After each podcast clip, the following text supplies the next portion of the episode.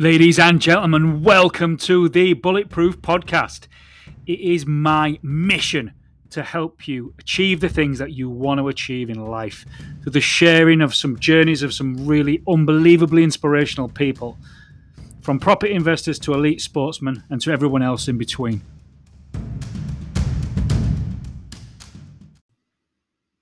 Excited and buzzing to introduce you today Mr. Paul Mort. Paul's a great guy, great crack, one of the lads, and also on the flip side of that, a fantastic business mind, great coach and mentor to me and thousands of others. Let's jump straight into this one. You good? Yeah, yeah, you. I'm fucking great, man. I'm tired, but it's all good. Yeah. Busy, busy. Okay, I see just seen the sunshine up there. It's pissing it down here.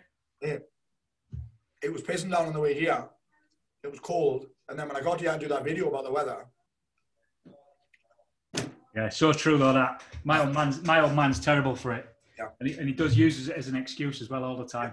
Yeah. And some people will, they're also like just, some people have complained for so long, they don't know what else to do. yeah. Yeah, so No. true. All right, bro. I'm ready when you are. Good stuff, man. Right, thanks for coming on, mate. That's all right. I think you might be my last one this year. Really? Yeah. Got straight in there.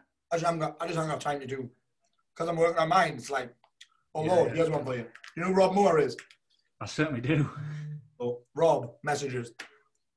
Yeah. I know Rob, I've spoken on the same stage and like message, he said, Paul, don't come to your podcast, mate. I'm like, oh, cool. Aye. So I'll tell you what, I'm in London next week. Um, I've got a meeting with Harper Collins and that. I've got a bunch of meetings, doing a couple of podcasts. So I'm in London. Peterborough's on the way home where Rob lives. He said, I said, we'll do it then. He said, email me PA. So I got Leslie to email his PA. Sends a fucking bill for 150 quid. Fuck off. It's 150 quid. I'm like, hang on a fucking second. I paid it like because of what we just had laugh about because he's gonna stream it in front of his audience. He's got a big audience. Ah, yeah, yeah, yeah. We're gonna record it for my podcast, but it's also gonna be in front of 150,000 people on Facebook. So I I like fuck it. Let's do it. Yeah, yeah. fun. Aye. He had Grant Cardone on, didn't he, not long ago? Did you see that? Aye. He's had all the ballers on, he's had fucking um he's had Jordan Belfort, of Wall Street on, he's had aye. Yeah, quality. Quality. Aye. Aye. Aye, but Yeah, right, mate. I don't. I don't want my podcast to be the typical podcast, and, and you get asked all the questions. You get always get fucking asked on every single one you go on because it's fucking boring. Yeah, for, for everybody that's listening, that is. You know, the, the, there's only so much. There's only so much about about Paul what people can learn and know about. You know, so I want to go back to before before all of this, before Unstoppable, before before the cliff, before the lot. yeah. You're you're 40, aren't you? Now, Excuse me. next week, next month. I'm on time. I knew he's, I knew he's fucking not I'm on that. it's just I talk about it all the time. Yeah, yeah, yeah. It's mad, you know. It's weird. It's a funny thing because I never think about it, but I always talk about it. Isn't that weird? Yeah, yeah, I yeah. never think about when I'm on my own, but for some reason it's starting to, I think, do you know what I'm doing? I'm doing it. I'm fishing for compliments every time I say it. You know me, man. I'm obsessed with human behavior and why we do stuff. And I'm like, one of the things I'm like, why do I keep mentioning that I'm 40? I- I- It's almost like I can't wait to tell people that I'm 40, so they're like, oh, you don't look 40. It's weird. Like I think I'm bragging about being 40 and the fact that I still do what I do when I'm 40 and that. Do you know what I mean? Yeah, yeah, yeah, Yeah. And I do it, and it's weird. I'm kind of poking fun at myself right now, but it's fucking true. yeah. Why do I say that? Just for the record, though, you do look fucking 40. that thank you, mate. I got a grey in my beard today. I need a trim. my, my little one says that to me all the time. That's why I took mine off the other day. Yeah, super Yeah. great. She calls me Yeah. granddad when she sees the little white bits. Really? Yeah, yeah. Made it as character. I'm like a young Richard Gere. Richard Gere and Pretty Woman. Yeah. Anyway, sorry, what, Yeah, what, what was saying? Mate, tell us about how you I don't know how you got into this. I'm, I'm sort of trying to get myself into this coaching world, but I did fall into it by accident. Well, that's what happened to me. Did you fall into it by accident? Yeah. Well, so here's the thing. I left school with no GCSE, well, two GCSEs, and I couldn't do what I wanted to do. Like back then, you needed three GCSEs to get into college. I wanted to be a fucking hairdresser, right, or a Seriously? fucking journalist or something. Yeah, and I didn't have any that I couldn't get in, and I wasn't prepared to reset. And to be honest, by that point, kind of while I was at school, I'd already discovered booze, women, and drugs, right? So I wasn't that bothered about a career. I just wanted money so I could go out on a weekend, right? So I actually took originally a YTS. It was like 30 quid a week. You remember ah, those? Yeah, I was on them, one of them. YTS. And at the same time, though, Yeah. I was doing YTS through the day. I was working in a pool on a night time. As I used to give out the bands, them rubber bands that you get out that tell you when you have to get out of the pool. Remember those? Yeah, yeah. Like an old school leisure centre. And I used to like mop the floors and that. And then I worked in a bar on a weekend, like a grass collector. I don't even think that job exists anymore. We're like 16. Yeah. Honestly, dude, that was one of the best jobs I've ever had. So Yeah, yeah. I met my wife. So I met my wife. 16. Fucking crazy that. Anyway, um, so I just ended up working in a factory. My dad got me a job in this factory. I, from the YTS, I was like, Dad, I need more money here. Like I was, and, and my dad got me a, a- an apprenticeship as an engineer. I was talking to Mac about it last night, actually, our, um, our office administrator forward slash sales guy forward slash fucking podcast producer forward slash um, marketing manager now. That's his, that's what he's, that's what Mac of all trades will call him. Yeah, I was, I was telling him about the time when I worked at the factory because he, we employed Mark. He was a plater in a factory, so he basically banked metal. That's all he did for a job, and that's kind of what I did. I was on a lathe, and not only did I hate it, I was fucking terrible at it, and I had no interest in getting better. So I kind of at that point I was like literally just working, going to work. I was ter- I was the worst apprentice ever. My dad must have hated us. Yeah, hated. My dad hated that. Yeah. Because he was like, my dad was good at it. He was into it and that, and I fucking despised it. I was, t- I basically used to sleep in the disabled toilet and wank off to the Sunday Sport. Remember the daily, remember the Daily Sport? The Daily Sport, right? It's mad because he used to have a. They'd be like, I don't know how they got away with it. They'd have like a celebrity's head on like a fake body with massive tits, Yeah, yeah. and, uh, and like I used, I literally used to wank off three times a day in the disabled toilet, and nap, a nap, and then pretend I was writing things down in a notepad. Just fuck all in the notepad. Honestly, I'm so bad at it. I had zero interest in it. I'll say, you know what? I said to Matt yesterday, I was like, I'd, I'd be even worse now because I didn't even have phones then. I remember I had this Nokia 3210 with an aerial on it. No one else even, that I knew even had a phone really. It wasn't even a thing. Couldn't play games. Snake wasn't even on it. Um, and I'd be worse now because I used to just distract myself with bullshit. Yeah. And anyway, the, uh, whilst doing that, I was kind of just, I got fat as fuck. That's what the first time I experienced getting fat. Because at sport at school, I still love football. I like playing rugby. I played a lot of different sports and that. Then obviously, when you discover you, you, you discover women booze beer and you're working fucking full time, it's that's all I was doing. So I kind of gave up sports and gained five stone, four stone probably then. Yeah. And then I hated being fat. And then I discovered this guy. You might remember this guy, Paul. A lot of people won't have a clue what I'm talking about. There's a guy called Bill Phillips, right? Yeah. Bizarrely, I know his brother, right? Bill Phillips was super famous and he had a program called Body for Life, right? And Body for Life was one of those programs he used to advertise on QVC, Yeah. right? Remember that? Where they used to do the, the infomercials are amazing. Yeah. If you, I actually coach a guy who's um, he's exclusive distributor in the UK for this thing called Total Gym. You, you might know what that is. Total Gym's this crazy bit of fucking kit. Chuck Norris used to advertise it. They've got the longest running infomercial ever. Anyway, Bill Phillips had this infomercial with a book called Body for Life. And I followed that program and I got in shape. I sort of fell in love with fitness again. Um, a lot of people were asking me about it. How you lost weight in that? Lads at work and that. Lads at work, apprentices, like 60 year old, have you lost weight? What have you been doing? And then I just kind of ended up moving away to be a personal trainer, lost weight, obviously stayed in shape, built a pretty successful boot camp business uh, over about five years. People ask me how I did that. I started showing them how to do it.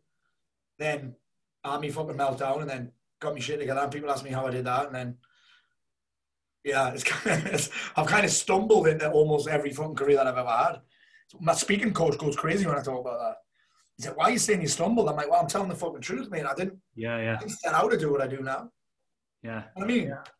Yeah, I mean, that's that's exactly what that's exactly how I've I've gone through life and all. You know, I've I've stumbled from career to career. I sort of fell out of the military and fell into construction, and then and then fell into running my own business, and then and then I fell into into coaching now. And Yeah. it's, it, it is it is mad how that happens, and I and I think that's the thing that that draws people to you. To you, it's probably why I'm drawn to you. Yeah. You know, and that, that's so important to, to, to have that connection with your coach, eh? Yes, it is, and I think that I think that who was I saying this to? I can't remember who it was, but or someone in the mastermind yesterday said, "You know what, Paul? Only you get away with saying that." And the reason I get away with saying it is because I'm speaking from experience and nothing else. Yeah, yeah, not from theory, not from something I've read in a book, not from something that maybe something that I've learned on a course because I've done I've done a lot of coaching and invested a lot in in Mm. knowledge in that, but I don't teach anything that I haven't experienced. So I think that's why it resonates with people. And I think we- we- we're talking about this stumbling thing, and I think that often a big challenge that people have is they think they have to have it all figured out. Mm. Like, I've never got nothing. I, I'm I'm like, we got off at a thing yesterday that was a lifetime thing, and I was like, listen, mate, said it's a great deal, but I don't even know if I'll be doing this in fucking three years' time. Never mind lifetime. I'm okay with that. I think it might be something to do with being an entrepreneur since I was 21. So 19 years this year I've been self-employed for. And I think when you're self-employed, you don't think that this is the end point. Like there's no like, I'm okay. I say to people all the time, listen, I'll tell you what I do. When people have this fear of failure and that, or fear of pain of process, or fear of pain of it might be disappointing in the end, or fear of pain of um, loss or whatever, whatever the fear is about doing what they want to do, I'm like, you know what you could do if you don't like it? It's not working. Just fucking stop. Yeah, yeah. I've got no doubt. Listen, my podcast is blowing up right now, and I've invested a lot of money in it a lot of fucking time in it. He's fucking of brilliant, effort, by the way. Oh, thank you, mate. Appreciate that. Yeah, wait until you see what's coming. Exciting Yeah. shit. Anyway, and I'm like, do you know what I can do? I'm okay. Like, even though I've invested all this money and time and effort in that, I'm okay with if I don't like it after a while or it starts to not get the results that I want, I'm okay with just fucking it off because I don't see that as failure. Hmm. Like, a lot of people are like, they don't want the pride would be too harmed by stopping doing something because it's not working. Remember a guy who's inside of Unstoppable Alliance right now? We had two businesses. One of them was killing it, online coaching, and the other one was a food prep company. And the food prep company was a lot of work, wasn't making that much money, and he hated it, but he wouldn't quit because he didn't want to be seen as a failure. And I said, well, one, no one fucking cares. No one will even notice that you're not doing it anymore because they're too busy caught up in their own shit. Two, isn't doing the shit, doing something that you hate that isn't even profitable, isn't that more of a failure? Keeping doing it because you think that people think you're a failure is even more of a failure. So I'm just like, listen, it doesn't. You don't have to have it all figured out. If you don't like it, just don't do it anymore. Yeah, yeah. I'm totally okay with that. I've noticed that no one fucking cares, and I'm someone that's got a lot of followers. I stopped the podcast in January. I had a podcast that I did every day so, till January 2018, and I stopped it. And everyone's like, "Why you stopped it?" I'm like, "I'm not enjoying doing it anymore." Mm. Those people will be like, "Oh, I failed at the podcast thing." I'm like, I didn't fail at it, and it didn't get the return on investment that I wanted in terms of time versus getting something back. Yeah. I wasn't enjoying it. So I, I, I don't see that. I don't see it as a failure at all. I'm like, why would I keep doing something that I hate? That's not bringing a big return on investment, like in terms of enjoyment, money, or time. Mm. That's for me. I'm just okay with stopping. It's all right. Yeah, yeah. Yeah. Like, it's, it's a very. I think a lot of people when they're setting goals in that particularly the career, they think this is it. This is me. What you're going to find is, and I think this is from experience as well. I've experienced this this week actually. When you get to the thing that you want, that you think's the end point, it's never as good as you think it's going to be, Yeah, yeah. right? And that feeling quickly wears off, and you're wondering what's next. I mean, I spoke about what Tyson Fury got his world title, and he's like, "Is this it?" Yeah, yeah. What did you imagine it to be? Like, mate, when I was living in Marbella, four bedroom villa with a private pool, successful business, more money than I knew what to do with. I'd achieved everything that I thought I ever wanted. And I got there and I was like, wow, this didn't, this doesn't feel like what I thought it would feel like when I was 21. Mm. Yeah, yeah. These fucking, these, these, how many years was it? So 30, 26, 34, 34. 12 year, 13, 12, 13, 14 years in it, that wasn't as good as I thought it would be. Yeah, yeah, yeah. it wasn't as fun as I thought it would be because, and that's the, the problem that I had was that was the end point. Now I'm like, this is just a fucking, this is another door for me to walk through here. I've had that with a blue belt though, mate, because I didn't expect to get my blue belt a couple of weeks ago. It took me two years. In fact, it's fun. I've been this week, two years ago in August is when I really committed to it, right? And this morning I saw, you know, your memories on Facebook came up. I got my first two stripes Yeah. after like 12 sessions. And that's just brought it all, it, it's been quite good for me because I got the blue belt and I was buzzing. And then the next belt's five years away, Fucking hell. right? Right? So it's kind of like, well, here's what's crazy. I was rolling almost every day, just sparring almost every day. Since I got the blue belt, I've only done it once. I Yeah. mean, I've been, I've been away, been away. I was away Wednesday morning, Wednesday night. I was away, and I didn't get back from Birmingham late last night. But it's like, it's really weird. I'm like, I haven't. The buzz is kind of gone, and I'm like, well, I mean, I'll still do it. I'm Yeah. just going through this weird phase of uh, you know what I mean?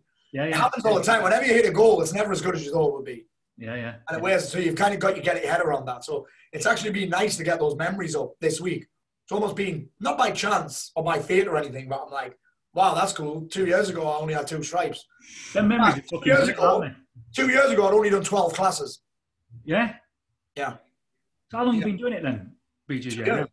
Two years, yeah. Two years. Uh, you know what? For, for a year, I kind of fucked around with it. I kind of went to like a class a week for like six months, and then maybe two classes, and then like three weeks off, and then. But then in, it must have been around the July. Must have been quarter three of 2018 when I said, you know what? I like this. I'm going to commit to 33 classes in 90 days, roughly two a week. In fact, tell you what it was. It must have been 30 is a number that I probably shoot for. So roughly two a week. I was like, that's because I was saying the other day, like everyone wants to be consistent, but they're not quite sure what consistent is. They don't have a number.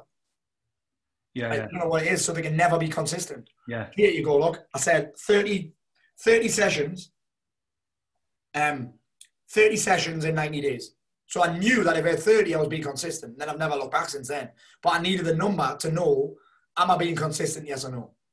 Because a lot of people think consistency is perfection. Yeah, yeah, everyday type of thing, yeah. yeah. Consistency and perfection are two completely separate things. Because a lot of people, 100%. when they don't get it perfect, that's when they give up. Yeah. So I said I'm going to do 30 in 90 days. I ended up doing about fucking 42 or something. Yeah. Um, and then I've never really stopped. But like I say, when I got that blue, I was buzzing. I was delighted. Then I was like, well, I got a few comments on social media, and I was like, well, really, no one else really gives a fuck. Yeah. My wife bought me a white gi. She said, because when you've got, I told her this actually. I said, I'm gonna have to because I've got a blue gi. I normally train in a blue gi, but you can't really see the blue belt. yeah, yeah. right? right? So it's like wearing a baggy t-shirt when you shred it. Never happens. When you shred it, yours, you've got the tight ones on, haven't you? Yeah. In fact, when my abs come out, I'm not even to wear a top. but it's like, was like with a white with a white gi, you can see me blue belt. So I got what she gave us it this morning. So uh, aye, but but it's a weird old feeling. That achievement's a funny old thing. Yeah, yeah. What, what made you take up fucking br- jiu-jitsu though? Like, uh, I nearly said at your age then. In fact, fuck it, I will say that at your age. Two things, a few things.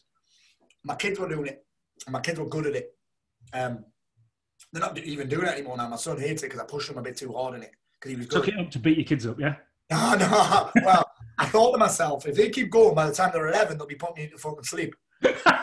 And then also the coach, um, co- the coach, I'd known him for quite. I used to be a strength and conditioning coach about 15 years ago. No shit, right? And uh, so I've known him for a long time. He always used to try and get me into it. And then I was boxing a lot, and my wife didn't particularly like me getting punched in the head regularly. I used to come home with broken noses and cuts, and um, and jiu-jitsu is actually harder, and you can get hurt way more than you can in boxing yeah, yeah. no fucking head strikes. And I get injured way less. I was always coming home with fucked up knuckles and that. And, um, and the thing is with boxing as well is I love any kind of combat. But with boxing, you've kind of got to find someone to spar with. You've got to find a ring. With jiu-jitsu, I can just fucking roll. I could train in here if I want to do on the floor. Yeah, yeah. You know what I mean? Um, so yeah, that's what maybe maybe take it up. It's kind of like, and even I fell in love with it the more I've done it because I- said to my wife two weeks ago. I said, "Do you know what? What's weird right now? I've got so much going on that I'm struggling to unwind a little bit. Mean, Mm. as a businessman, I think that's almost impossible anyway, right? I'm creative. My brain's always looking for shit. But jiu-jitsu is one of the only. It's it's until you've done it. In fact, not even until you've done it, because when you first start doing it, it's quite it's claustrophobic as fuck, and it's hard, and you're just trying not to get killed. but then after a while, it's it becomes like meditation. Like that's why people will be like, "Fucking hell, Paul, you've just run two 12-hour events. Why the fuck are you now doing six minute? Are you not tired?" I'm like, "Yeah, I'm tired." But I know that when I get home after these events, I'll just scroll through my phone. If I go to roll jiu-jitsu, I'm not just going to work out in that burns a shit ton of calories and keeps me fit. I'm completely in the moment for 30 minutes, not going anywhere else, not looking at anything else, not thinking about anything else, apart from how am I going to break this fucker's arm and how am I going to stop him from um, dislocating my shoulder, or snap it, pulling me foot off. yeah, like that's that's that's that's yeah, that's what that's what really got me into it. But I suppose pressure really, people kept trying to get me to do it. Yeah, yeah. Yeah, and it's um, it's a it's a legit thing. Um, it's a legit, it's a great skill to know for life. Like our coach said to me, I remember he said to me about about halfway through lockdown, he was doing a seminar. Like, uh, he said, listen, for me to give someone a blue belt, and I love this, I would have to be confident that I could put them in any street fight, with just a normal person that wasn't a combat athlete and they could handle them with ease. That's why I was chuffed when I got my blue belt. I'm like, wow, I, I'm almost, going looking for fights now. Yeah, yeah. that's what he said, and it's a, that's quite a good skill to have in today's day and age. Not saying that I'm looking for violence, but you know that anything kicked off and you're a blue belt in jiu-jitsu, you you can restrain a man. All right. Yeah, yeah. Yeah. Yeah. Yeah, so just a cool skill. And mate, it's just here's another reality that I'll, that I'll not say. I don't really like any other type of training anymore. I don't like running. I don't really yeah. like weight training. I don't like swinging kettlebells around. I don't like training in the bodybuilding gym. I don't like rowing. I don't really like it. I'll do it, but on the caveat that it benefits me jujitsu. Yeah, yeah, yeah. Yeah, I'm not into it now. Oh, you won't fucking do it. Yeah, that's what I mean. I mean, I try to force myself. I mean, I've done it before, force myself to do other kinds of training. But it's like that's not the. It's for me. It's a big deal with all things. Like if I ever have to say I need to go to the gym, it means I don't value it. Yeah, yeah. It means I'm not excited about it. Yeah. I get to train jiu-jitsu at night. I'm looking forward to training jiu-jitsu at night. I'm never really looking forward to going to the gym too much. It's sometimes necessary, but it's like I feel obliged. Whenever I feel obliged to do something, Yeah. I'm always going to get a bit of conflict. It's going to require willpower. It's going to require motivation, and we're going to procrastinate on it. So that's that could go for any discipline in your life. But for me, one of the secrets to getting in shape and staying in shape is find the kind of exercise you love. Yeah, It's yeah. great. I also love walking. I sound like an old man, but I love walking. I love walking. I walk to the office every day. Yeah. Yeah, every fucking day. Everyone's, in fact, it was so bad during lockdown. There must have been one day I drove to the office and walked home. My car was here for 14 weeks. Guy across the street at home said to me, Have you got rid of your car? I was like, What? He said, Have you got rid of your car? I said, No, it's been at the office for 14 weeks. I, I drove it once in about fucking four months. Isn't that crazy? yeah, yeah. Yeah. I mean, during lockdown was different because there was no way to fucking go. Yeah. Um, but yeah, yeah, walking's, um, I, I love walking. Yeah. That mad though? Yeah, it is. Yeah, yeah. It is mad. It's like, listen, find the kind of exercise you love and then it's never a fucking show. Yeah, Different with diet. I mean, you never really find a diet that you love, but it's uh, w- Diet's always for me, for a modern man, it's so fucking important to get your training in, man. Yeah, definitely. So I, I. I just train weights. I do, and I keep putting it. I keep doing every single fucking day. I write on my morning routine: walk, walk, walk. I'm going to do it. I'm going to do it. I'm to do it. But I ain't created the conditions to make that easy. My office is nine miles away. I d there's nowhere like Yeah, yeah, yeah, yeah. I get it. I So get it. for for one for one reason we've just moved office. So my office is now like a mile and a half away, and we're moving in there. On Oh, nice. so I've just nice. created that condition. Mine I don't even know how far away mine is, but it's about four and a half thousand steps. yeah. it's about four and a half thousand steps. But one thing I do, mate, my walk's always quite productive. It's a productive walk.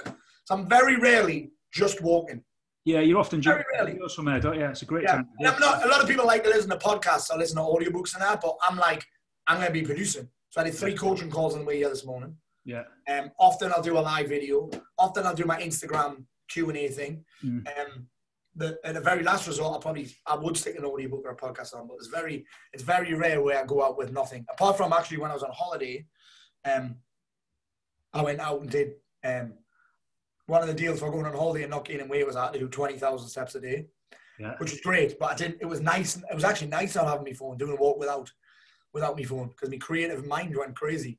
yeah, yeah. Think of ideas. about walking, isn't it? I, I find that I do when I, when on the rare occasion that I do run, I get so much stuff comes to me. You know, you Yeah. get you get a creative place. Yeah, yeah, Yeah, it's mad. It's mad. Yeah, crea- creativity happens in the um, in the strangest of places. That's why um, that's why I did this test. It's called the Values Determination Test. Amazing.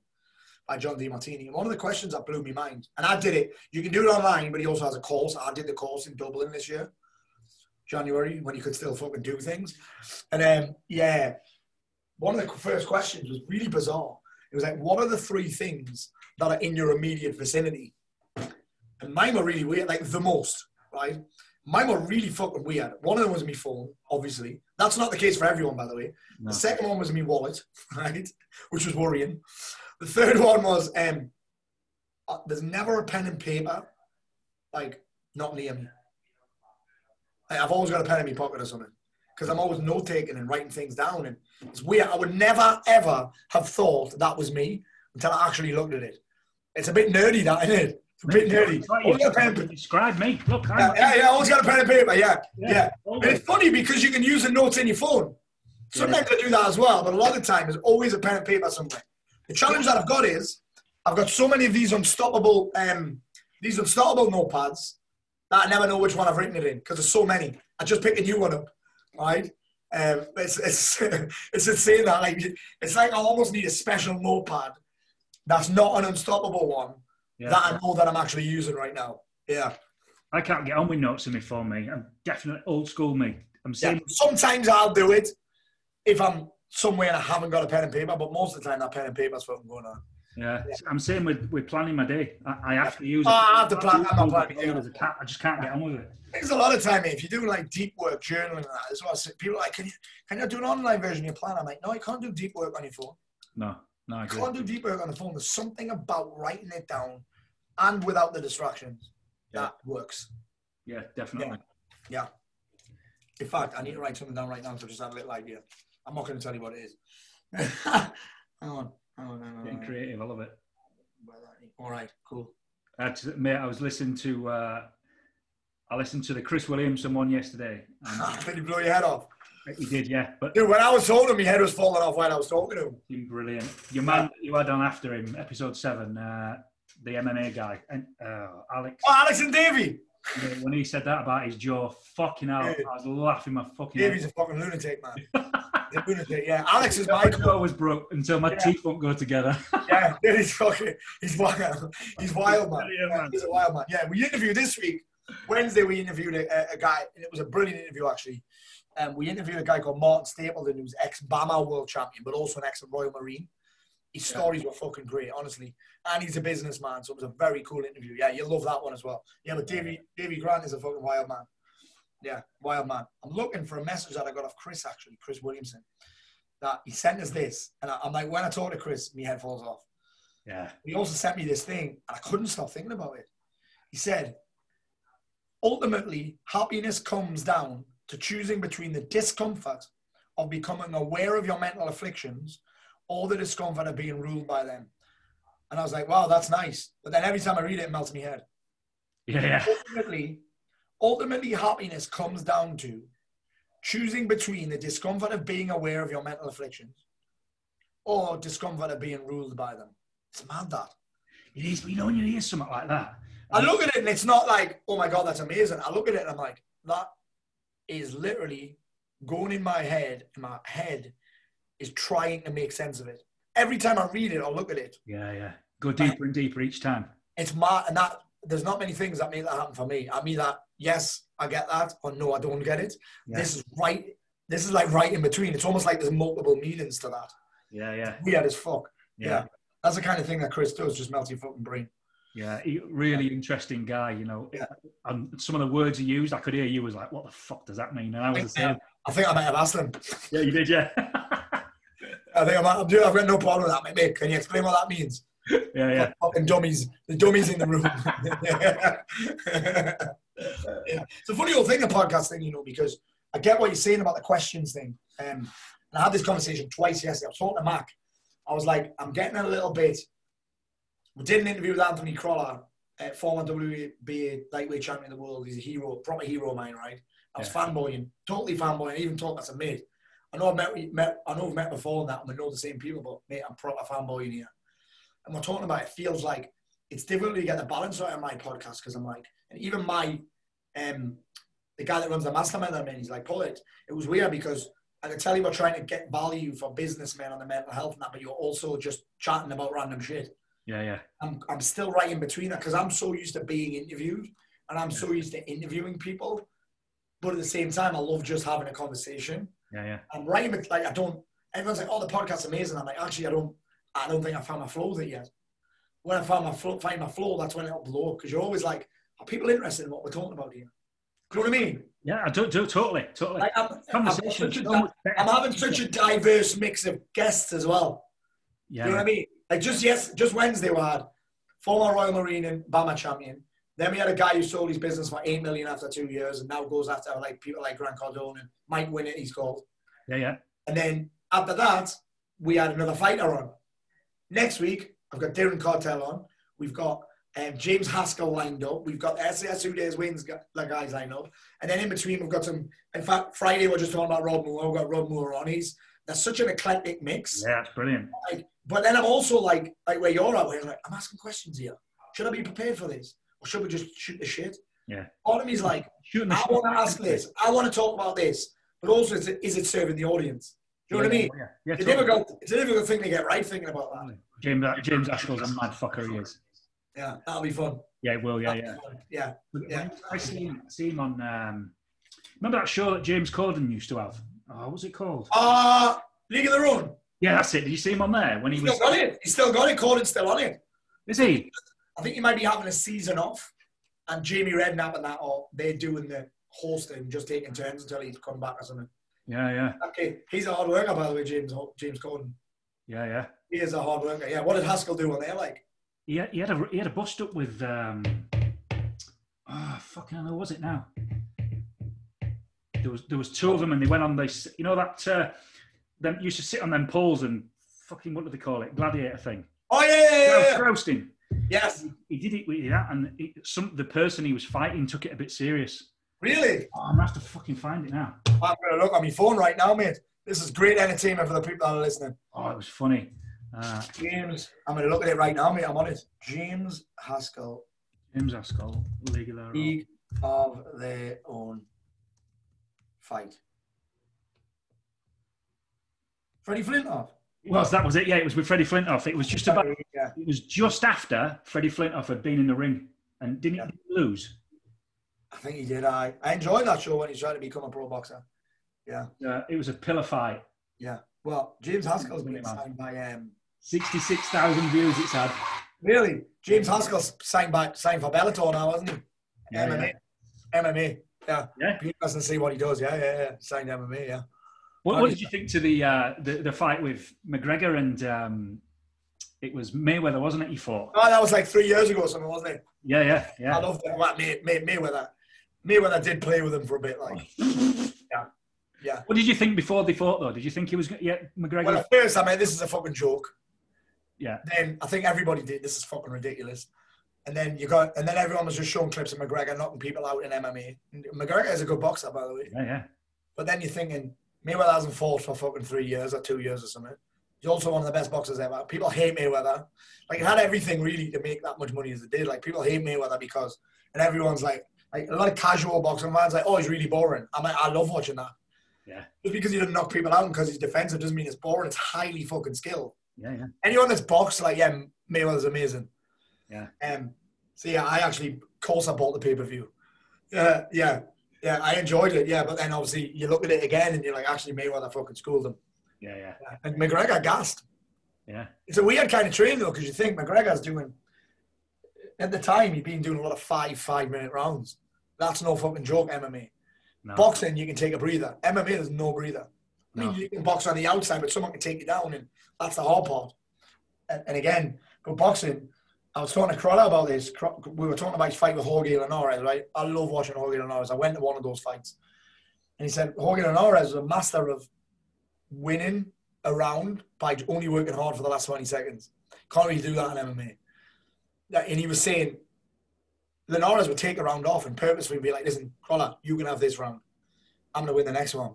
It was weird. But in MMA, you can't really do that. But then if you look back at that fight, like McGregor gassed. That's why he got stopped. Not because he got fucking put on his arse or put to sleep or anything. It was because he, he was gassed. And they're only doing three minute rounds. But they're doing 12. Yeah, yeah. Yeah, it's an interesting. It's an interesting whole thing. Like that shows you, goes to show you that like like physiology is a big deal. Like if you're going to train for, if you're going to do 12 threes, you got to do 12 threes. Yeah. Not five five seems like harder and more, but it's different. Even yesterday, like I'm like, we can do six, seven, five minute rounds of jiu-jitsu easily. Yesterday I hit the pads for three minutes and found it hard because the breathing style is just different and that's mad. Yeah, weird. Yeah. Yeah. Do you fancy any of that MMA? I keep I keep getting asked to train with the fight team at 6 a.m. in the morning. I'm like, nah. Get it done, man. Nah, I'm getting. Funny enough, I got a new gum shield delivered yesterday. Yeah. Because because I've had this surgery on my mouth, my old gum shield doesn't fit at all, and because I've got no front teeth, I can't get one of those boil. You know the boil your own ones. You put them in a Yeah. put them in a kettle. So I had to get a custom one from the dentist, and it came yesterday. So we may have a little go. And um, well, the thing is, I can box all right. My jiu-jitsu's all right. It's just I can't kick. So I- I'll say, lads, I come in and spar MMA, but there's no no kicking. yeah, yeah. It's like when you play football. We we have this thing. It's called no blammers. Right? When you have a shot, you're not allowed to hit it. You can score a goal, but you can't kick it hard, really hard. Yeah, it's mad. Yeah. But no, I don't think Leslie would let me either. No? Yeah, nah.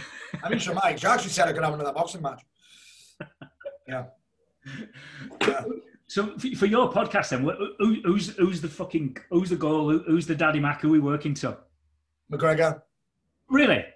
Robin. You, you, you won't believe this. Robin. You know, McGregor. Uh, I think I could. Uh, the thing is, McGregor's never been on any podcast. Has he not? Apart from Tony Robbins' podcast. McGregor's never even been on Joe Rogan. No. No. No. Him on by. He has one for you. On Saturday, McGregor's coach liked my coach posted because obviously I train for SBG. He fights for SBG Ireland. Um, I've done a seminar with his coach before. Yeah. And my coach posted me getting promoted to blue belt, and John Kavanagh liked it.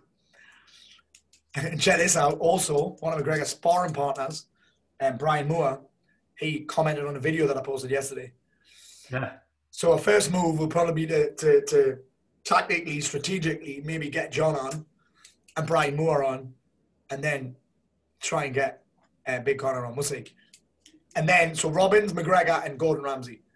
Yeah. Mate, I love Gordon. Gordon Ramsay. Would be fucking awesome, man. Mate, I love him. I love really Gordon Ramsay. I really want Gordon Ramsay on because my little girl loves him, which is weird. She's seven. Loves, loves, loves Chef Ramsay. Loves yeah. him. Yeah. Like, I let her watch, a, we watch Kitchen Nightmares all the time. Never even been on for years. Like, we watched him once from like seven years ago and she loves it. Yeah. She loves it when he, she just loves, I think she just loves how honest he is with people, even though he's brutal. Um, but yeah, I'd love to have him on. I'd love to have him on. I, I haven't got a contract for him though. Yeah, I haven't got it. I, have got it. And Robin's the ultimate, but I don't think I've got an in with him. But we'll see. You might ask me. you never know. Yeah. yeah. We'll see. Yeah, they're my ultimate. Uh, what about you? What my ultimate daddy Mac is? Yeah. Arnie. Really? Fucking hell, man. Yeah. What a fucking. Well, well Conor knows Arnie. Yeah, yeah. What an ins- yeah. I've got my route planned as well. really? Yeah, yeah, yeah. Who do we know that could possibly know Arnie? Eddie Hall. Really? Yeah, yeah, yeah. Eddie Hall. He's he's a man. I've just had another idea. Me mate. He's locked up with sponsorships. Eddie is though at the minute. Is he? I've got a I've got a friend that trains Robbie Williams. That's crazy. Yeah. I've actually got two friends. One of my friends, Rick, who hooked me up with Crolla, um, trained all of those celebrities. When you remember Soccer Aid? Yeah, yeah. He knows Robbie Williams, and also Jaffa, my friend Jaffa, Tony Jeffries. He went on tour with Robbie Williams. Why is he called Jaffa? Because his second name's Jeffries. Jeffries Tony Jeffries. Oh, we're going to go back to the Sunday Sport wank then. No, no, no, no, no, no, no. No, Tony's fucking ex um, ex Olympic medalist, boxer. Yeah. Yeah. Great boxer. Six and, oh, six and O's a pro, and then he's fucking broke both of his knuckles and couldn't fight again. Yeah. Oh, no. Uh, man, but he, um, uh, he trains Robbie Williams, so there could be a little. Uh, he's had Wilder on the pads as well, actually. Yeah. Yeah, he's had Wilder on the pads. He said he's that how hard he hits the pads is crazy. Yeah. Yeah. Yeah, yeah. yeah dude, that'd be cool. Arnie. Who do we know? Who do we know that knows, knows Arnie? Eddie Hall's the only person I know that knows him. Who else could know Arnie? I mean, you'd be hard to get to. Do you know what I did? Do you want to hear something really fucking sad? What? I googled how do I get in touch with Arnold Schwarzenegger. Yeah. And this fucking company came up called uh, All Star Celebs or something, and they wanted hundred and fifty dollars for his email address, just for his address, and I yeah. fucking paid it, didn't I? Thinking that I would actually get it. Anyway, I got this guy's email address, and I sat, fired off this email, ignored. Yeah. Sent it again, ignored. Sent it again, ignored. And I, I sent about 25 emails. And this guy came back and said, Look, mate, I'm his agent. You, you need to put the work in first. You aren't going to be getting Arnie on a podcast by sending me an email. and I was like, oh, okay. You know, yeah. I'll, I'll, crack on. I'll keep going. No, I would ask him a question. What's it going to take to get him on the podcast? Oh, I love it. I love it. I love it. That's what I did with Fury. Is it? Yeah. Yeah, I went through a third party originally. I yeah. knew how much he's. Fi- Listen, people think I got it for free. I'm like, you couldn't be fucking further from the truth. No. It's toe curling what I paid him. Yeah, I can imagine. But here's the thing: he doesn't need the money. There are people that have asked me how much it was and be like, they get it, and, he wouldn't do it. But I knew his manager, so it was a bit of a bonus. And I asked the same questions. I said, listen, um, I, I, made a, an offer to a third party company, like you know, like an after dinner speakers company. Yeah, yeah. They basically told his manager it was. I don't want to talk about the numbers too much, but it was five grand less than what I offered. Right, so you can imagine I paid him quite a lot. Yeah. I got a call from his manager. And I said, "Listen, mate, what do I have to do to make it happen?" He said, "Well, what are you willing to do?" I gave him a number. He came back to us. He said, "Yeah, I'll do it." And I said, "Listen, that's amazing. How could we possibly do it in person? What would it take?" I just asked that question. What would it take? And then we booked him. He agreed on the number. Um, and then the podcast company, the sorry, the studio. He said, "I need to do it. It needs to be in Morecambe. I'm not traveling anywhere." I was like, "Fuck that! I'll, I'll travel. To, I'll swim to France if you need me to, mate." Yeah, yeah. And I can't even swim very well. I'm doing the budgies. And he said, and the podcast, I couldn't find the studio because they're all closed. I said to one guy, I rang him, I said, he said, we're closed, mate. I said, listen, I've got a very big name guest. I can't tell, I couldn't tell you who it is. He said, can you not tell me? I said, listen, he's the most famous person that your town has ever fucking produced. All right. Yeah. What's it going to take to get us in? Get us in. He said, well, what could you do? Everyone always comes back with that. I said, listen, I pay for your studio for two days. I only need it for an hour. Yeah, yeah. We Yeah, ended up actually only paying for an hour in the end. You just, I, you just got to ask the right questions. yeah of course, yeah, yeah. Like- Of course, of course, I can't get on you on a podcast. Let me ask you a question though. What would it take to get him on? Okay. What would you need from me? What would need to happen to get him on? Yeah. I tell you, was getting that question this afternoon. Your mate, your mate knocked me back as well. Who, which made? Jamie Alderson. Oh, has he? Yeah, yeah. Well, he hasn't. His manager has. Yeah. Yeah. Yeah. Well, we're starting to get to this point now, mate, because you get a lot of requests, you know. No, I get it. I get it. Um, Here's what people need to start doing. You need to offer them money. I'm not even I don't. I, I have no issue with that at all. Yeah, that's what I mean. That's what I mean. Like you, you got to consider one of the things that we're having to start saying. Listen, how many downloads you get? Mm. You know what I mean? How many downloads you get? Because you got to consider. I mean, here's what you've also got to consider with podcasts, right? The people that you get on usually have a higher profile than you, Of course. so there's not much in it for them. Yeah, that's right. But that's the game, isn't it? It is. It is. I do it because I fucking love doing it. You're in my program, Yeah. so it's easier to make the decision because you're in my program. Yeah. If someone with a big podcast came along and said, "You want to come to your podcast?" I'd be like, "Yeah." but other than that, I'm like, "Here's what." When I did the podcast, I spoke to someone about this. I said, "Listen, when I did, I think it was James Smith actually. I said, I'm gonna change the fucking game here. Imagine how many James gets requests. Yeah. In yeah. fact, I'm gonna I have the same agent as James, so I might ask him how many he gets. Mate, here's what's ridiculous. James is a very good friend of mine, right? Known him since known him since 2013, right? I had to ask his manager, who's also my manager, when we could do the podcast. I said, "Are you fucking?" Ki-? He said, "Oh, ask Luke." I said, "Are you fucking kidding me, mate? Really? You me fucking pal?" He said, "No." He said, "I'll just say yes to anything." He said, "Luke will handle it." So obviously, obviously, it was like, "Yeah, we're gonna do it," but uh, yeah, it was mad. I was like, "Really?" But yeah, it's, I said when I was first gonna do it, I said, "Listen, why?" I get I did 33 podcasts for other people over lockdown.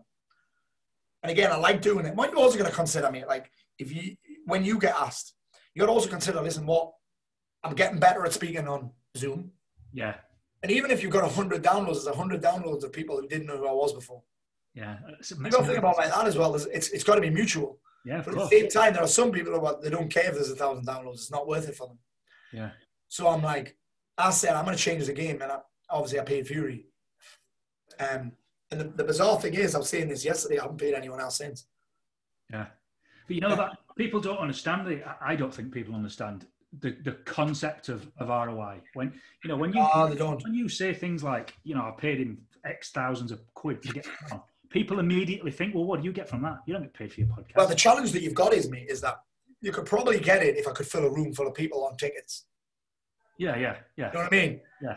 And that's why even my coach, who's had, who's actually flown Gary Vee over, and who's flown Grant Cardone over, and who's paid, uh, Grant Cardone was like 150 grand Fucking hell. I love Gary for a Vee. 90 minute keynote. Oh, fucking hell. That's all right, isn't it? Yeah. He's, he's some speaker, Gary Vee. Now, now that day, that there is an ROI. You're like, how do I get an ROI on that? But you can fill it. Gary Vee brings a room full of people with him. Yeah, yeah. Yeah. On a podcast, it's free. So people are like, that's a huge gamble. I'm like, well, yeah, it is. But I knew what I was doing. I've done a podcast before. By the way, what I do know, in 2013, I had the number one podcast in the UK, right? I've interviewed, I've had Gary Vee on, right? Yeah.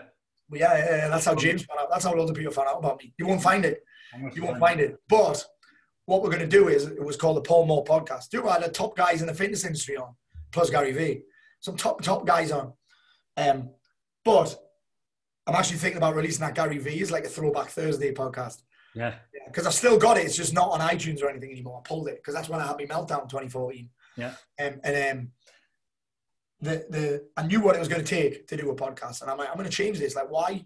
Why would you got to think about this? Like, I wouldn't come and speak at an event for free unless you could put me in a room full of four, five hundred people. Mhm. If you haven't got that on your podcast, why would I come and do it for free? It's a, it's a, it's a funny old thing, but at the same time, I'm like, I'll do it for free because I've got this. But then it, I think it gets to a point where you're like, I don't need to. It's not. Do you know what I mean? It's an, it's a, a really interesting thing, this podcast. But like I said, this Spotify deal with, with Rogan could change the podcast world forever. I got a notification about it on Spotify yesterday, actually. Dropping on like Sunday, I think. Exclusively on Spotify, 100 million. We were actually talking about sponsorship yesterday. I've had two companies offer to sponsor my podcast. And um, I've decided I'm not going to do it just yet. But I was like, if they offer me, I'll take 99 million. yeah. But also, I think Russell Brand's podcast's gone onto a specific platform. You can't get anywhere else, I don't think, now. I think they've dropped all the old things. New ones are on. I think it's called Luminary or something. And then Apple, sorry, Amazon are just about to put podcasts on Audible as well. So this whole podcast game's a it's an ever-changing thing. So yeah, yeah. yeah, mad, mad, yeah. It's crazy. It's crazy for, for just you know what I think often podcasts give more value than an audiobook sometimes. Oh, definitely. You know what I mean? It's more interactive. It's more interesting. So the, the, the book company, the, the publisher that I've signed with, um, I haven't even signed. They sent me a contract yesterday, and uh, well, we're going to do a January release. I think they're like, Paul, what we don't want you to do is write the book and then read it, because I find audiobooks incredibly boring. Yeah. You think about this. What do we do to get kids to sleep? We read them a story. read them a book. Get kids to sleep. It's not keeping my attention. However, our podcasts hold me attention. It's interactive. It's interesting. It's not just monotone shit. yeah, yeah, yeah. Um, and they said to me, "Listen, Paul, we don't want you to do that. We want you to basically come in, come to London, come to the studio, and record eight chapters for an hour long each, just fucking spit fire into the mic." That wasn't their words, by the way. That's that was what I something. They want me to spit fire in the mic. Imagine, imagine a big book, big book publisher paying that. But Paul, you know what we want you to do? We want you to come and spit fucking fire down the mic. That's not what they said. yeah That's not what I said. But yeah, it's like it's because it's it's it's more interactive. It's it's engaging. That's the word I'm looking for. It's engaging. I don't think someone reading you a book is engaging at all. See, if it's the person that wrote the book that's reading it, I, I get It's a little bit more. It's a little bit more. Yours yeah. is like that. Yeah, like David Goggins' book. Um, David Goggins' book had all those added commentary in it. Byron Katie's audiobook's amazing because it has added commentary in it. Mm. And that's her interviewing people and that. So this next book that I'm doing with the, with these guys, um, it's going to be just me, almost like the way that I'm picturing it. Because a lot of people can't get their head around how I'm going to do it without writing it. But you've got to consider an audiobook is essentially just an MP3 file. An MP3 file is just me talking. So I'm essentially going to be delivering eight keynotes. So I'm gonna, I'll be I'll stand up while I do it. By the way, I won't sit down and, and read or anything. It'll be me standing, presenting to a room full of. I'll make sure there's a room full of people, and I'll just spit that down the mic. Like, and that for me makes for an exciting, a little change. And like, it's the same company that Ant Middleton has, and he's got a book like that as well, where he essentially just spits down the mic. Yeah, yeah. And, and I think that could change because they're saying that the, the book industry is even changing now because people are consuming faster. Um, and obviously the world's a bit fucked with money and that, that like not fuck, not skint with money, but it's just they're like, oh, China on printing, shipping six times more than what it was before. There's hundreds of you got to consider this. Like, everyone's like, when's your book coming? I'm like, hundreds of thousands of books have been put on hold because the supermarkets aren't even buying books; No. they're buying food. Yeah. Do you know what I mean? So a really weird thing. So yeah, uh, uh, an audiobook is kind of a no fucking brainer. A no brainer. There's a bit of cost involved, but it's, it's certainly nowhere near what it would cost to do a paperback. Yeah. So it's a, it's an interesting thing, and I, and I think this is the way everything's going. When people are consuming at a at a fucking way more rapid rate. yeah. Yeah, like me, I don't even. I, I, I would. I very, very rarely listen to an audiobook. I only listen to an audiobook when I've got nothing else to do. Quite literally, Yeah, yeah. but I read books all the time. It's interesting. So we had how different people consuming it. Yeah, it is. Yeah, I, I liked what uh, Chris was talking about when on, on yours on episode six, where he said um, uh, these people that put audiobooks on times one point five, uh, and why, why, why the fuck are they doing that? to get through it so they can tell people Yeah, they've through it. it becomes a chore then, and you're not They actually learning. So they, fuck they can tell they can tell people how many audiobooks they've listened to. Yeah, yeah, yeah. Yeah, I love it when guys post photos of post pictures of all the books that they're reading right Big now. piles of it. Big pile. I'm like, mate, tell me one thing from each of those. I bet you can't. You can't. Oh, yeah, I'm not interested in finishing a book fast. I love it. I I read a lot of the same books over and over again. Yeah, yeah. This, I've read this. This is a good book. I've just finished this. Have you read that? I haven't. Read No. Daniel Priestley. I haven't. What is that? What else has he read? What is he? What else has he wrote? Uh, I'm reading his second book now. Over, Heard of his name. over subs. I'm reading this one now. Over subs. Oh, I've heard of that. I've heard that's amazing. Well, that was the, that was the prequel to it. Look at the fucking coffee stains on that dirty bastard. means to be doing it, mate.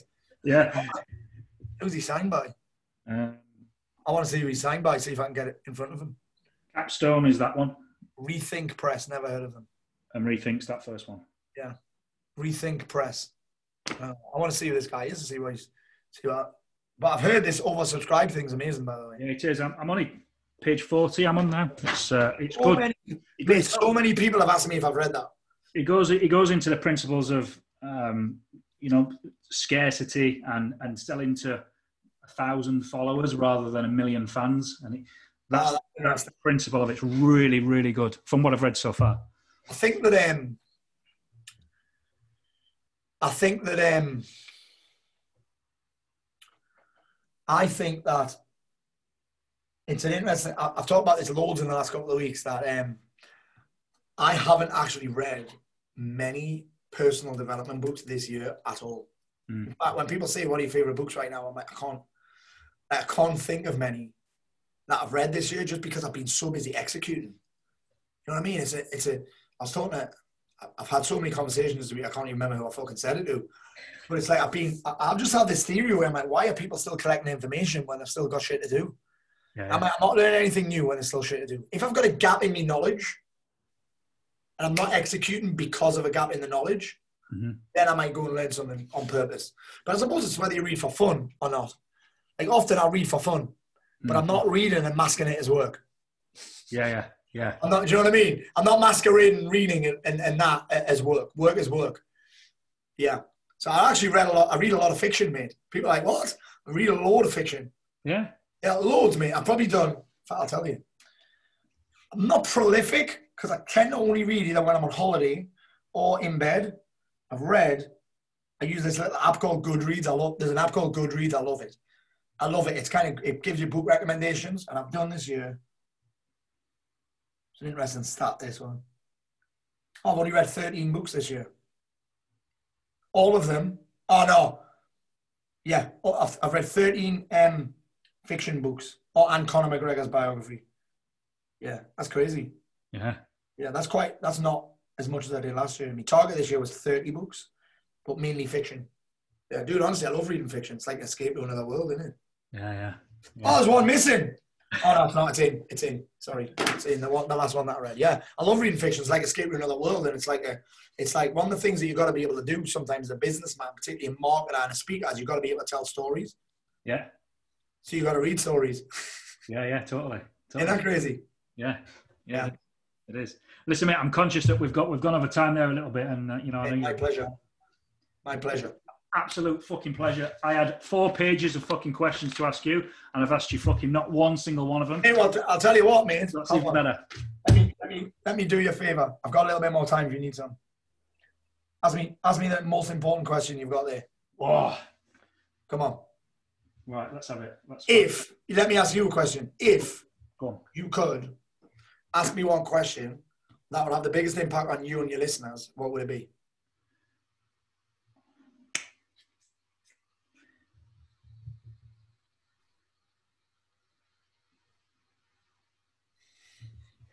What would it be? The biggest impact on me and my listeners. It's a good question, isn't it? I need some time to get a good question up. Yeah. That's all right, man. I'm not hurry. Yeah. Right. Okay. I think that I love the morning routine thing. By the way, the morning ritual. Yes. Yeah, me it. too. This morning, I was in. Uh, I've I have a coaching community myself. Yeah. And I got, got talking about this. Now it's important, and now you must do it. And and I, we did- we did the whole. It's too busy. I'm too busy. Yes. And what were my two what were my two questions back? They're the same ones that you would ask me. Show me your screen time and show me a plan. Yeah. Show me a schedule. Yeah. Show me a plan show me screen time. Yeah. And uh, and the response back was you need to you need to be fluid in your approach to your planner. Because if you're not, it means that you are detracting yourself emotionally from the needs of others and therefore your psychopathic tendencies. And I was like, what? Have you fucking hell? We're talking about planning out your day. Yeah. So it, it, it took me a bit. It took me a bit by surprise. Uh, the, I- I think it was more of a challenge that I was saying to that, that this. I'm saying to this guy, stop making excuses, saying that you're busy. Well, that is an excuse. Hundred percent, hundred percent. That is an excuse. It's a justification. Yeah, yeah. So if, if, if you've if you've planned out that day and an- and something external, You're not asking. Here's the thing. You're not asking them to stick to the plan. exactly. You just ask them to make one. Yeah, yeah, yeah. Yeah. Yeah. Lack of plan is an excuse for lack of commitment. Hundred percent. Yeah, If you don't have a plan, you're not committed to anything. If you don't have a plan, you, you can't be disciplined. You're making your life harder than necessary by being fluid to everybody else. You're essentially, here's the thing. What this guy sounds like he's doing is blaming everybody else. Well, I set a plan, but then other people make us do this. I'm like, no, nobody should do anything, mate. You're using other people as an excuse, and then you're using big words. If that was my call. I'd probably told him to fuck off. Mainly because I, most of that went over my head because it was too complex. yeah, yeah, yeah. And that is one of the fucking very things I fucking love about you is the simplicity. Well, I mean, I have to keep it simple because, again, here's the thing. What I found was because it's obviously not my first rodeo. I've been at some level of coaching people for fucking probably 15 years, maybe 19 years ago. I was personal training people, so I've heard it all. And I think that often, and this, I use this excuse sometimes as well. If I sign up for a program and it seems complicated, I'll bail. Yeah, I'll be like, it's too complicated. yeah, yeah. So if I make everything simple and easy, which planning is, by Yeah. the way, executing it isn't always simple and easy, but planning is no excuse for not planning, Yeah. other than you don't value it. You Yeah, value not planning more. You see more benefits in not planning than planning. Usually because here's the here's the thing. People that don't plan, when they know that they should do it because they see more drawbacks in planning than benefits in planning, or they see more benefits in not planning. And often it's because if they plan, they have to take responsibility for the time. Mhm. They have to take responsibility for their actions. If they don't plan, they get to, oh, well, he said this and he does this and he does that. And That's the secondary benefit that they get from not planning. There's a gain in not planning, or they would plan. Yeah. So, yeah, and, and I think when things are simple, you take at least one excuse away. It's complicated as an amazing excuse and justification. But when it's simple, the space for that, the gap to place that, you, basically remove an excuse. That's what planning does, it removes excuses as well. yeah, yeah, it does. You see where your time's gone. Amazing. I love it, bro. I love it. What else you need? that, and that right, that right there, mate, is is it's such a fucking simple, unbelievably powerful question. Yeah. I mean, when when I first got, uh, I was introduced to you through through Paul Fenby, who's in your, Yeah. Oh, Fenaz. I love it. Fenaz is a killer. and he, I said it was him. I said to him, I said, "Do you think do you think Paul come on a podcast with me?" And he went, "Fucking just ask him, mate." Huh.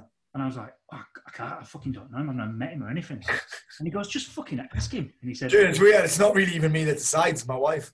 Yeah, yeah. yeah. He he gave Paul gave me a list of questions that you will ask me. Yeah. Guaranteed it. He said, "I bet you any money he asked you these questions," and you fucking did straight Yeah. away. Brilliant. Yeah. What else? You, listen, it's, What else you it's, the, it's because I love that question because everyone, because I've coached so many people Mm. and because I've done so many sales calls, people will tell you the life story instead of just get to the point. What else you need? Yeah, yeah, yeah. And last thing, if someone starts going on a story, I'm like, what's a question? Yeah. Just let's just get to the question. You don't need to tell me the backstory. I don't need it. Yeah. Yeah. When I'm going into the backstory, I'm going into emotions. Yeah. We could, dude, I could talk about this shit all fucking day. Yeah, it's mint. Yeah. Amazing.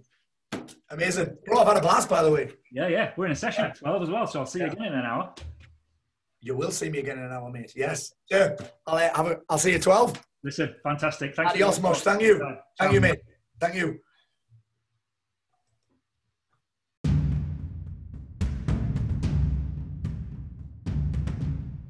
Ladies and gentlemen, you have been listening to Paul Tinker on this Bulletproof podcast. Give us a like, share, and a subscribe, and we will see you next time.